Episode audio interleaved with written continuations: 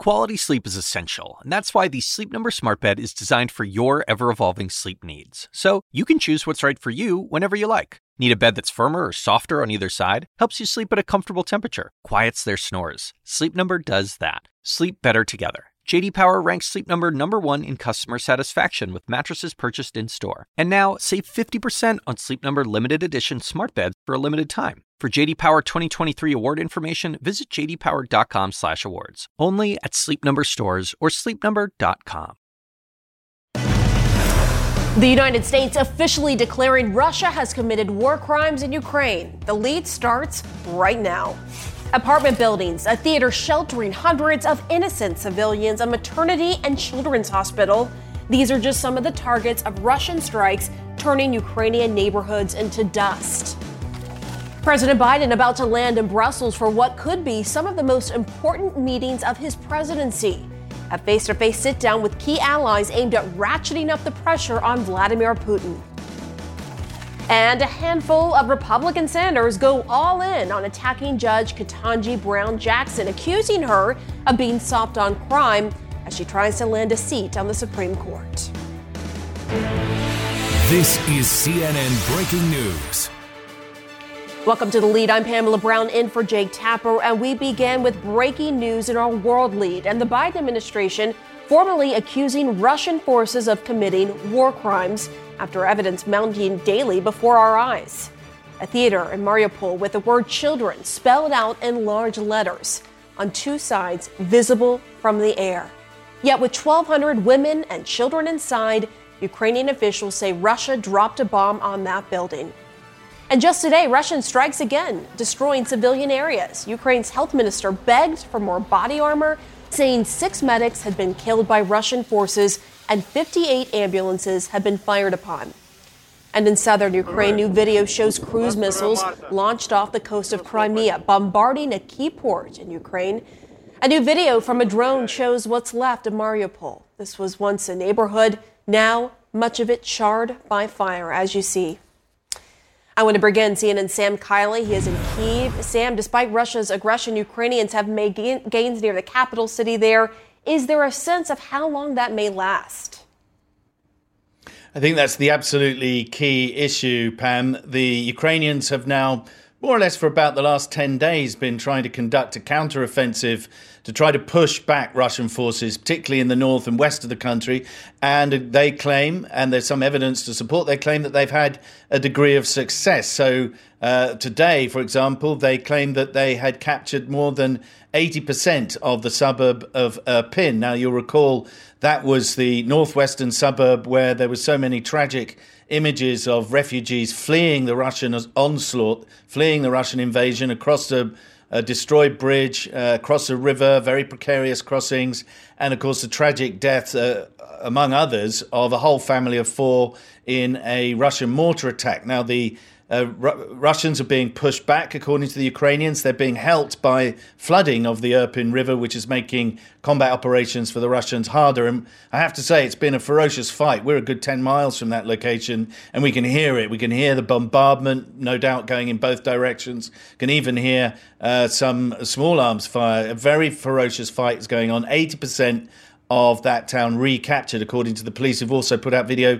of themselves patrolling. But of course, this could go the other way at any time. But Makariv, another town in the west, much further west, down a crucial road out of the city to the west, has also captured, according to the Ukrainians yesterday. The Ukrainians essentially saying they're trying to set up a series of defensive lines to prevent the Russians coming in. But the key issue is, can they hold their lines against not just the Russians, but the Belarusians, if they come, as may be anticipated by certainly Western analysts and here in Ukraine, military people really concerned that if Belarus joins this war, that may tip the balance in terms of numbers and firepower and make Kyiv vulnerable once again, Pam.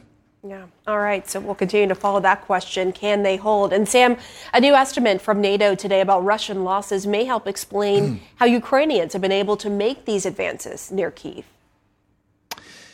Yeah, so these Russian losses figures have come from NATO officials. They are reflecting basically on the Ukrainian claims of having killed some 14 to 15,000. That's the top end of the NATO estimate. The lower end is about 7,000. And then there's a formula where you multiply by 2 or 3 the numbers of killed to estimate the numbers of wounded and captured. So that would take up to 30 or 40,000. If 30 or 40,000 Russians have been taken off the battlefield as a consequence of Vladimir Putin's invasion, that's a total force of 190,000 were gathered for the invasion. A lot of those people would be logistics troops. This would be a major blow indeed to the Russians. They've already lost 5 generals. So there's some evidence that they are really getting hammered here and there, but they do have more men and more weapons to draw on. Pam? All right, Sam Kiley in Kyiv. Thank you so much, Sam. New video shows a closer look at some of the destruction in Mariupol. A man says a Russian strike is to blame for this building on fire that destroyed a giant steel factory. And another video shows the aftermath of that fire, all that machinery destroyed, along with much of this major city in southeastern Ukraine. I want to bring in Maxim Borodin. He is the deputy city council in Mariupol, and he's currently in western Ukraine. First off, I just want to know, how are you doing? I can't imagine how it must feel to know what has happened to your city. It's terrible. Every photo, every video, it's totally terrible, because this is not looks like our city, which it will. It be about 3 weeks ago. It was prosperous city with great streets, with new buildings, new redesign of parks and all of that. Now it's totally ruined. And the most problem, not even the buildings, the most problem, a lot of the citizens, about, I think, 200 of thousands are still in the city. And their situation is like hostages, because Russians won't let the humanitarian convoy go into the Mariupol. They stop it in Berdiansk, and for last 2 weeks they don't pass it. So it's a great problem, and the situation is so terrible that some people now going out of the city by foot. It's about 80 kilometers from Mariupol to Berdiansk, but they go anyway under the shelling in the cold, because they don't have food, they don't have water, there are no electricity and more cell connection. So Mariupol now is in total catastrophic situation, and all world need to act now to help deblocate Mariupol. Because if they didn't, it will be not about thousands of dead. It's about hundreds of thousands of dead. Mm. Just innocent people, just the depths of desperation, what you were describing there, those still trying to flee the city. Your country's president, Vladimir Zelensky, said despite your city being reduced to ashes, he refused to surrender Mariupol to Russia. How do you hold on to your city when Putin appears to have the advantage and intent on taking it over? It's hard to say. We understand even if this city was surrendered, there are no peace after that. Because in near villages, which Russians already taken, they start to take men from civil men and get it to the so-called DPR army. So there are no peace after the surrender. It's only war continues, and more casualties it will be. So it's only way to help Mariupol citizens is to deblocate Mariupol with the help of our allies. There are no any other options. It's pity, but it's not working like with Putin is to surrender. All right, Maxim Borodin, thank you again for coming on and sharing your story. We wish you the best. Thank you. Well, they could be some of the most important meetings of his presidency so far. A live look at Brussels, where President Biden is about to touch down with a warning for America's allies. And then devastating storms stare through the South, picking up and tossing school buses and houses like they're toys.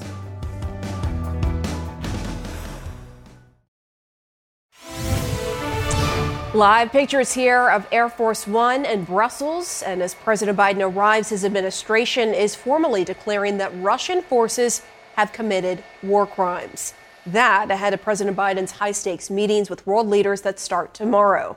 CNN's Caitlin Collins is in Brussels with what's at stake for Biden as NATO allies try to pressure Putin to end his invasion. President Biden arriving in Brussels as he seeks to ratchet up the pressure on Russia. I'm going to say all I have to say, I'm going to say when I get there. Biden set for a full day of urgent talks with critical allies as he delivers new warnings about Russia potentially using chemical weapons in Ukraine. How high is that threat? I think it's a real threat. After his meetings, Biden is planning to announce new sanctions on hundreds of Russian lawmakers and new efforts to crack down on attempts to evade existing ones. That announcement will focus not just on adding new sanctions, but on ensuring that there is joint effort to crack down on evasion, on sanctions busting, on any attempt by any country to help Russia basically undermine, weaken, or get around the sanctions. Biden could also announce he's sending more U.S. troops to Eastern Europe to reassure NATO allies after the Pentagon presented him with options before he departed Washington. That is something the president will discuss with his allies at the NATO summit on Thursday. The head of NATO says he expects the alliance to boost its presence. With major increases to our forces in the eastern part of the alliance, on land, in the air, and at sea. Ahead of his address to NATO leaders, Ukrainian President Zelensky has continued his appeals to other nations for more assistance. CNN has learned that the first deliveries of the $800 million in new military aid from the U.S. have started to arrive in Ukraine. We have seen indications that the Ukrainians are going a bit more on the offense now. They have been defending very smartly, very nimbly, very creatively. Now, Pam, as you see, President Biden has just landed here in Brussels. He's going to be greeted by Belgium's prime minister. He's going to his hotel for the night, and then tomorrow starts that full day of very intensive meetings with allies to talk about what's happening in Ukraine, of course. This comes as the National Security Advisor told reporters on the trip here that there has been this intense back and forth between the United States and European allies over their dependence on Russian energy, talking, of course, about the concerns that they have given the leverage that it gives Russia and how to reduce that dependence on that energy. That is expected to also be a substantial topic during these meetings tomorrow. And of course, President Biden will hold a press conference tomorrow night where he will update reporters on everything that has happened in this long day of meetings, Pamela. All right, Caitlin Collins, live for us from Brussels. Thanks so much, Caitlin. A rare and revealing moment. CNN gets exclusive access to the U.S. readout of a meeting with a Russian general where Pentagon officials say he got emotional when asked about his family ties to Ukraine. That's next.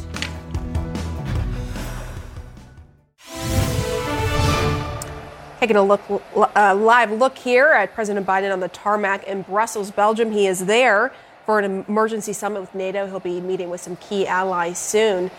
And staying in our world lead, a CNN exclusive and inside look at a Russian military leader getting unusually emotional while meeting with U.S. military officials last week, according to a readout of the encounter obtained by CNN.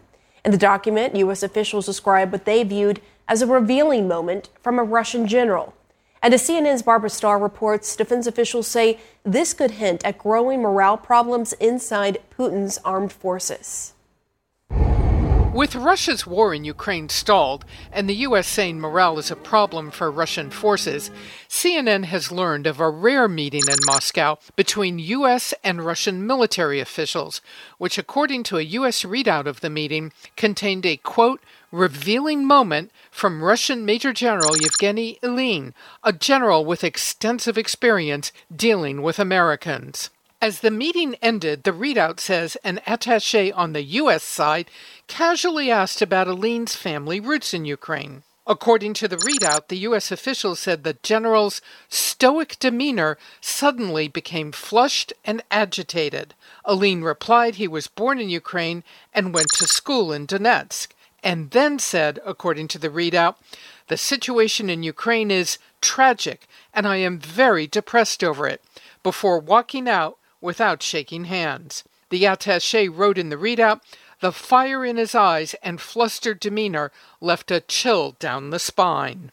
Meetings with Russian officials are typically scripted, but the two attachés said they had never witnessed such an outburst by Russian counterparts at an official meeting. The readout by the officials concludes, at the very least, it is clear that morale problems among Russian forces are not limited to frontline troops. The readout describes only the impressions of the U.S. officials and does not definitively explain Ilyin's behavior. Such readouts are typically too sensitive to be made public. Readouts of this type are important because they give us an insight, a potential insight into what the Russians are really thinking. But it also shows that there is some kind of a morale problem within the Russian hierarchy, and it extends possibly all the way up to the top. The Russian Ministry of Defense did not respond to a CNN request for comment on the meeting or the readout, but the Kremlin has denied reports of low morale among its forces in Ukraine. You would probably have to doubt this information. You have to doubt it, and you have to think twice whether it is true or not. As Russia faces stiff resistance from Ukrainian forces, if the Americans are correct and morale is an issue, it's a challenge the Russians can ill afford. We've seen increasing indications that morale and unit cohesion is a problem. And yes, that absolutely translates into potential military effectiveness issues. So, one Russian general, flushed and agitated, according to the Americans. Just another mystery about what really may be going on behind Kremlin walls. Pamela? Barbara Starr at the Pentagon with this exclusive. Thanks so much. And let's discuss with CNN military analyst and retired Army Major General James Spider Marks. Hi, General. So this is clearly a rare and revealing look at the sensitive meeting between Russian and U.S. military officials that Barbara just laid out. What is your reaction to it? What does it say to you about morale in the Russian military right now? Well, on several levels, what it tells you is that our incredible foreign area officers that are in the attaché business are really doing their job effectively. I mean, we've got this war going on in Ukraine, yet you have U.S. military personnel dealing with their Russian counterparts on a real-time basis to elicit this type of information. So that's good news, number one. Number two is it tells you very distinctly that the Russians have a very deep problem. I mean, the we are getting from reports from the field, from your contributors and your anchors on the field, which again are phenomenal, and then reports that are coming out from other sources really indicate that the Russian forces at the troop level, at the soldier level, are really having some very difficult times understanding what their purpose is. You know, the Russian military deals in tasks. This is what I want you to do. The U.S. military and our NATO partners deal with tasks and purpose, why I want you to do it. The Russian soldiers don't have that. And we've seen some incredible videos, you know, some of those Russian troops driving into a gasoline station and then ransacking the place because they don't have their own chow. You know, they're probably walking away with food that they can't get from their own logistics supply. That's a significant problem. Yeah, and it's a big reason why this invasion clearly hasn't gone according to plan for Russia. I mean, U.S. officials say they've seen indications that some Russian soldiers are suffering from frostbite due to lack of cold weather gear. They're dealing with shortages of food, as you pointed out, fuel, other logistics problems. I mean, tell us a little bit more about that. Why do you think that is? I mean, clearly, given what we knew leading up to this invasion, this had been in the works for a while by Vladimir Putin and those around him. How can this be? Yeah, I think really two things. First of all, hubris. I think Putin thought this was going to be a cakewalk, 48 hours. I don't need a senior command and control, theater commander because I'm going to go take Kyiv. It's going to take me a couple days. Kharkiv, you're going to fall immediately. And then down south, we'll get Mariupol and Kherson, and eventually we'll waltz our way over to Odessa. I mean, that's hubris. That's a misunderstanding, a strategic miscalculation that's incredibly huge. And Putin is in the intel business, and he totally blew it. I mean, that's phenomenal. And then the second thing is that as a result of that, these soldiers came ill-prepared for any of that. They thought they'd be living off, they'd get into Kyiv and they'd immediately be welcomed and they'd have an opportunity to be replenished in short amount of time. that has been totally exposed. And these Russian soldiers, I know I've been cold, I've been hungry, I've been wet, and I've been shot at. And I got to tell you, that is an incredible lack of leadership when you can't unscrew and loosen those problems and get support to your frontline troops to get them to do the mission and to understand why you're doing it. I mean, it's a total collapse of the Russian military. Yeah, to understand why you're doing it. Like you said, that sense of purpose clearly is missing. Major General Marks, thank you so much. Thank you, Pam. Judge Ketanji Brown Jackson facing another round of grilling from senators in her confirmation hearing. Why one Democrat says some of the questions were, quote, beyond the pale.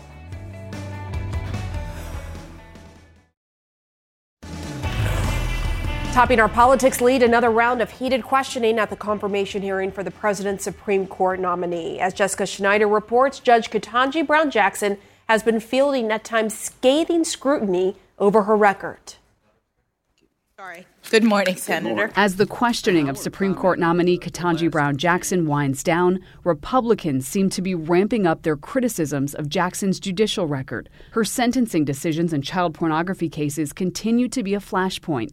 Senator Lindsey Graham accusing her of giving offenders supervision instead of jail time. You think it is a bigger deterrent to take somebody who's on a computer looking at sexual images of children and the most disgusting way is to supervise their computer habits versus putting them in jail?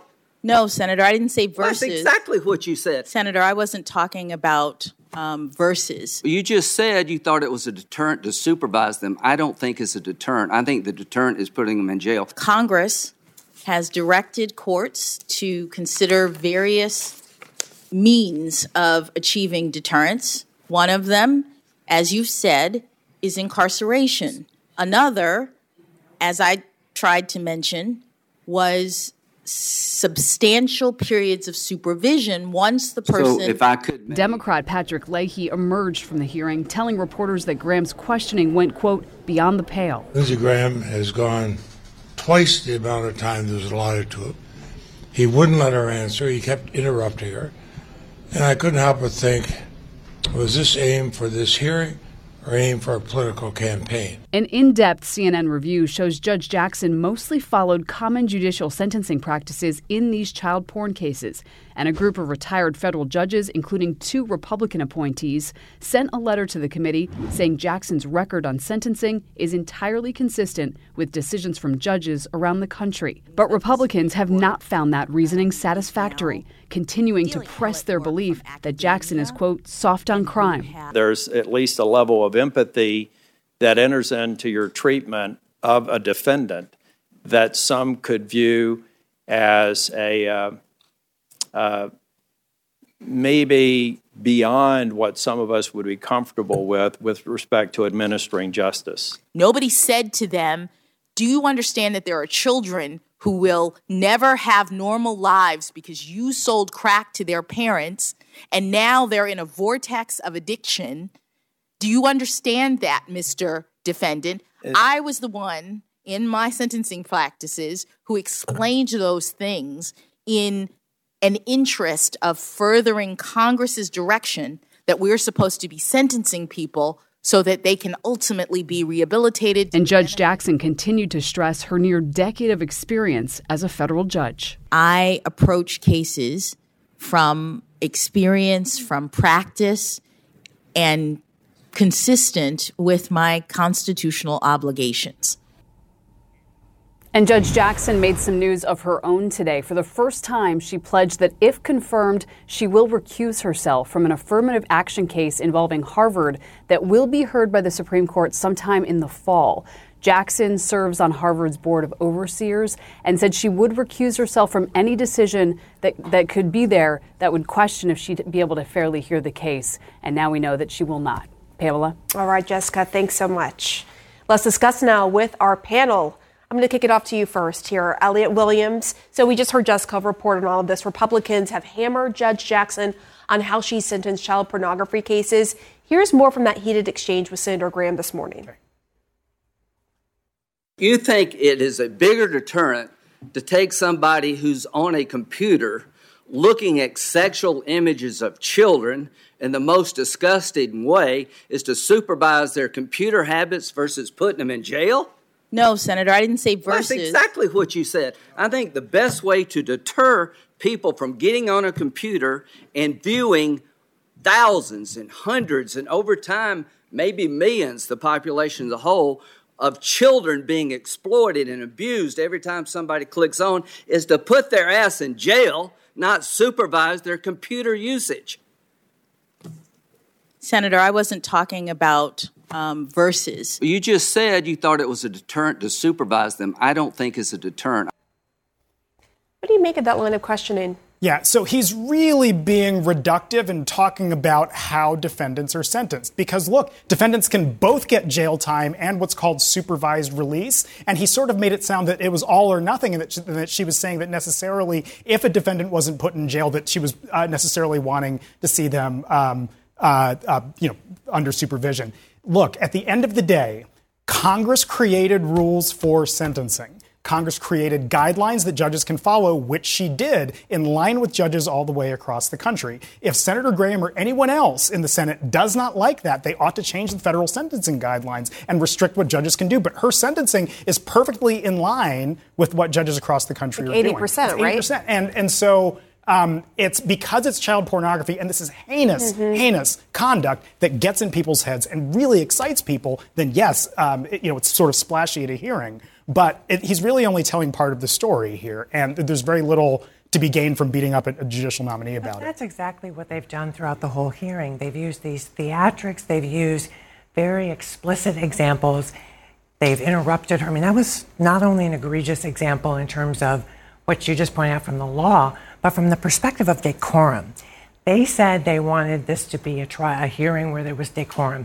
That went out the window. And I can tell you a lot of polling recently has shown women, particularly white women voters, are disgusted by the meanness they see in Washington. So I think viewers at home watching that exchange are going to be very disturbed. You saw her trying to answer the question. He cut her off. He was rude. He was ruffling his papers. Wouldn't even give her the respect of looking her in the eye when she was trying to answer him. It was a complete theatrical presentation, all full of messaging opportunities for the GOP. Right. I mean, the midterms, of course, coming up. So how much of it do you think is playing into this hearing? I think that's exactly what they were trying to do. I mean, I think throughout this, there have been certain themes, crime, critical race theory, and parental rights. We've heard these themes over and over and over again, and abortion. She did a very good job.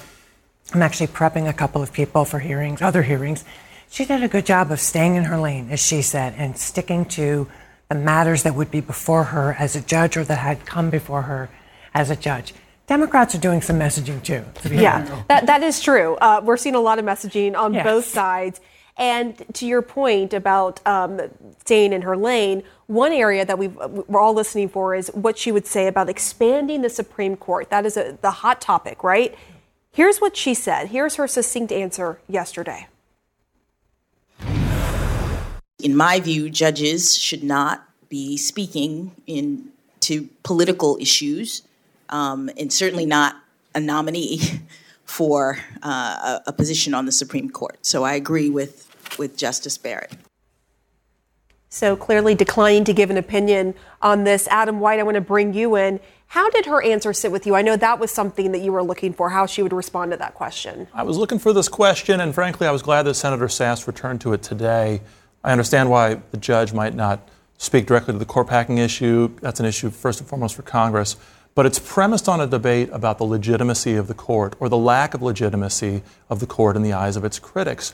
The court's legitimacy is an important issue for our system, and it's important to know how a judge sees the court's legitimacy. So I'm glad that Senator Sasse and Judge Jackson spoke a little bit more to the legitimacy issue, even if she's not going to speak directly to the core packing question. I guess no surprise, right, that she didn't speak more directly to it, Elliot. Well, and frankly, and I take a slightly different view from you, although your Wall Street Journal piece on this, Adam White's, is really, really good. But here's the thing. It's a political question at the end of the day. If Congress wants to create a Supreme Court board of 13, 14, 15, 21 members. That's for Congress to decide. And it's almost like asking, like a friend of ours said, asking her to weigh in on her March Madness bracket. It's, yes, it's a matter of great public interest. And yes, the answer that she gives might bother a lot of people, but it just doesn't matter. Except this is a policy question where judges have unique insights. They know what it's like to work on a court with other judges. Judge Jackson now mostly serves on three-judge panels. Taking the court from 9 justices to, say, 11 or 13 really would change the dynamic on the court. And it would be interesting to hear her thoughts on it. But again, the purpose of these hearings is to determine her fitness as a Supreme Court justice. So her role is to talk about the law, answer the questions, but to recognize where we're trying to get into the lanes of political messaging, where it is not, as she said, not something that would be within her purview if she were to be a Supreme Court judge. And finally, I'd say adding a black woman to the Supreme Court does add to the legitimacy of the court, because more Americans look at the court and can say, that court looks like me, so maybe I'm going to pay closer attention and be more interested in what they're doing. One really, really quick point. You know, the fact that we are talking about this is an indication of how successful Republicans have been in the hearing, because what she has done is very succinctly and very successfully explained very complicated areas of law, but also laid out her resume, background, and experience in a really effective way. This court packing stuff is a distraction and getting away from really talking about the nominee. All right. Thank you so much, Elliot, Adam, Karen, welcome back. Great to see you. Well, up next, CNN gets an up-close reminder of the human cost of the Russian invasion of Ukraine. Back in our world lead, the human cost of Putin's brutal war is growing. As Ukraine's forces combat the invasion, they must also prepare to handle the increasing loss of life, even among Russia's military personnel. CNN's Ivan Watson reports on how Ukrainian authorities are responding to this challenge. The Krasnopilsk military cemetery stands on a windswept field on the outskirts of the Ukrainian city of Dnipro. Rows of graves, a reminder of the stark reality Ukraine has lived with for years. All of these crosses mark the graves of Ukrainian soldiers killed fighting against Russian-backed separatists in the Donbass region since 2014. And these are new graves for Ukrainian soldiers killed since Russia invaded Ukraine on February 24th of this year. A lot of Ukrainian guys. My guide here is Mikhail Lysenko, deputy mayor of the city of Dnipro. It's a Mikhailo. Yeah. Very, very young man, very, very young man. Born in 1997. Yes. It's very hard for us, for our city and for people from Ukraine. Nearby, rows of freshly dug graves that are so far empty. These are preparations in case there are more casualties. Yes. This deadly war presents a bizarre challenge to Ukrainian officials like Lysenko. On the one hand, they have to fortify city defenses and support the armed forces, and at the same time provide basic services like garbage disposal and running city buses. If you look on our street, now we have a clean street. How do you manage a city and fight a war at the same time? It's complicated, he says, but we have experience because this is the second war we've fought against Russia. The ground war has yet to reach the eastern city of Dnipro and its population of nearly 1 million inhabitants. Sometimes the city looks almost normal, though there is a strict 8 p.m. curfew. And instead of advertisements, billboards defiantly curse at the Russian military. These days, city officials carry guns. This is because of the war that you have weapons. Yes, it's normal for me. Why is Ronald Reagan, his portrait in your office? Yes, because these guys, he is a very charismatic guy, and these guys destroyed Soviet Union. To see another side of the conflict, the deputy mayor brings me here to one of the city's morgues to see a parked refrigerator truck.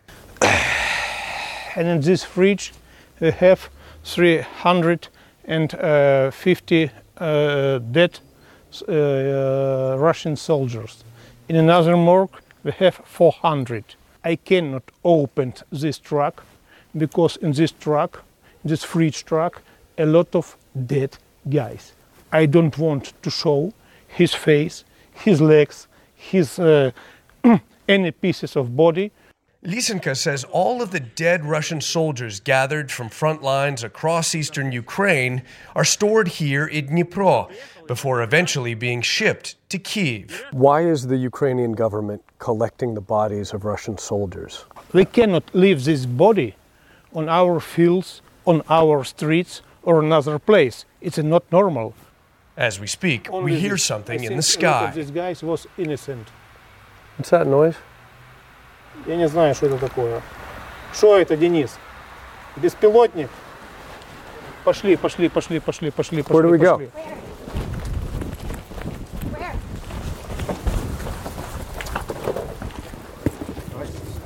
Calm down.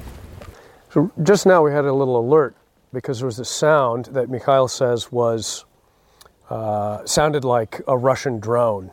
War dead and the threat of enemy drones. Part of everyday life now in eastern Ukraine. Now, I should underscore that I cannot independently confirm the claims that there were the bodies of around 700 Russian soldiers in two different refrigerator trucks. The trucks were not opened for us. You heard the reasons why there. But it is plausible when you hear the estimates of potential Russian casualties coming from the U.S. government, coming from the Ukrainian government. An additional issue. A challenge for keeping the buses running on time here in Dnipro, the deputy mayor says, is because many of his bus drivers have volunteered to join the armed forces because they have previous experience driving tanks in the Ukrainian armed forces. And so the city buses have dropped to about 60% of their original mobility. Pamela. It's interesting. Ivan Watson in Dnipro, Ukraine. Thank you so much. Internationally, the Louisiana National Guard has been activated to help clean up response from two powerful tornadoes in that state last night. One person died near New Orleans. And new video from the CNN air drone shows some of the damage from the more destructive tornado. In some cases, homes were picked up and thrown across the street, while others went untouched. The National Weather Service says the other tornado stayed on the ground for more than 12 miles. In just 48 hours, there were nearly 60 reported tornadoes across 5 states. And the chances of tornadoes are lower today, but more regions could still see storms. So we'll be tracking that for you. And coming up, from refugee to America's first female Secretary of State, a look at the life and legacy of Madeleine Albright. We want to remember a remarkable stateswoman for the U.S. Madeleine Albright died today from cancer. Born in Prague, she was the daughter of a diplomat. Her father was a Czechoslovakian ambassador to then Yugoslavia. The family fled to Denver after the communist coup in 1948. Albright went on to be the top diplomat for the United States. And as the first female Secretary of State, Albright promoted the expansion of NATO eastward into the former Soviet bloc. She also pushed for the non-proliferation of nuclear weapons. In the face of serious challenges, much like the war in Ukraine we witnessed today, Albright was an advocate for peace around the world. She received the Presidential Medal of Freedom in 2012, the nation's highest civilian honor. Madeleine Albright was 84 years old. Our coverage continues now with Wolf Blitzer in the Situation Room in Brussels. Quality sleep is essential, and that's why the Sleep Number smart bed is designed for your ever-evolving sleep needs. So you can choose what's right for you whenever you like. Need a bed that's firmer or softer on either side? Helps you sleep at a comfortable temperature. Quiets their snores. Sleep Number does that. Sleep better together. J.D. Power ranks Sleep Number number 1 in customer satisfaction with mattresses purchased in-store. And now, save 50% on Sleep Number limited edition smart beds for a limited time. For J.D. Power 2023 award information, visit jdpower.com/awards. Only at Sleep Number stores or sleepnumber.com. I'm Dr. Sanjay Gupta, host of the Chasing Life podcast. In honor of our 10th season, we want to hear from you. Leave us a message at 470-396-0832 and tell us how you chase life. It could be used on an upcoming episode.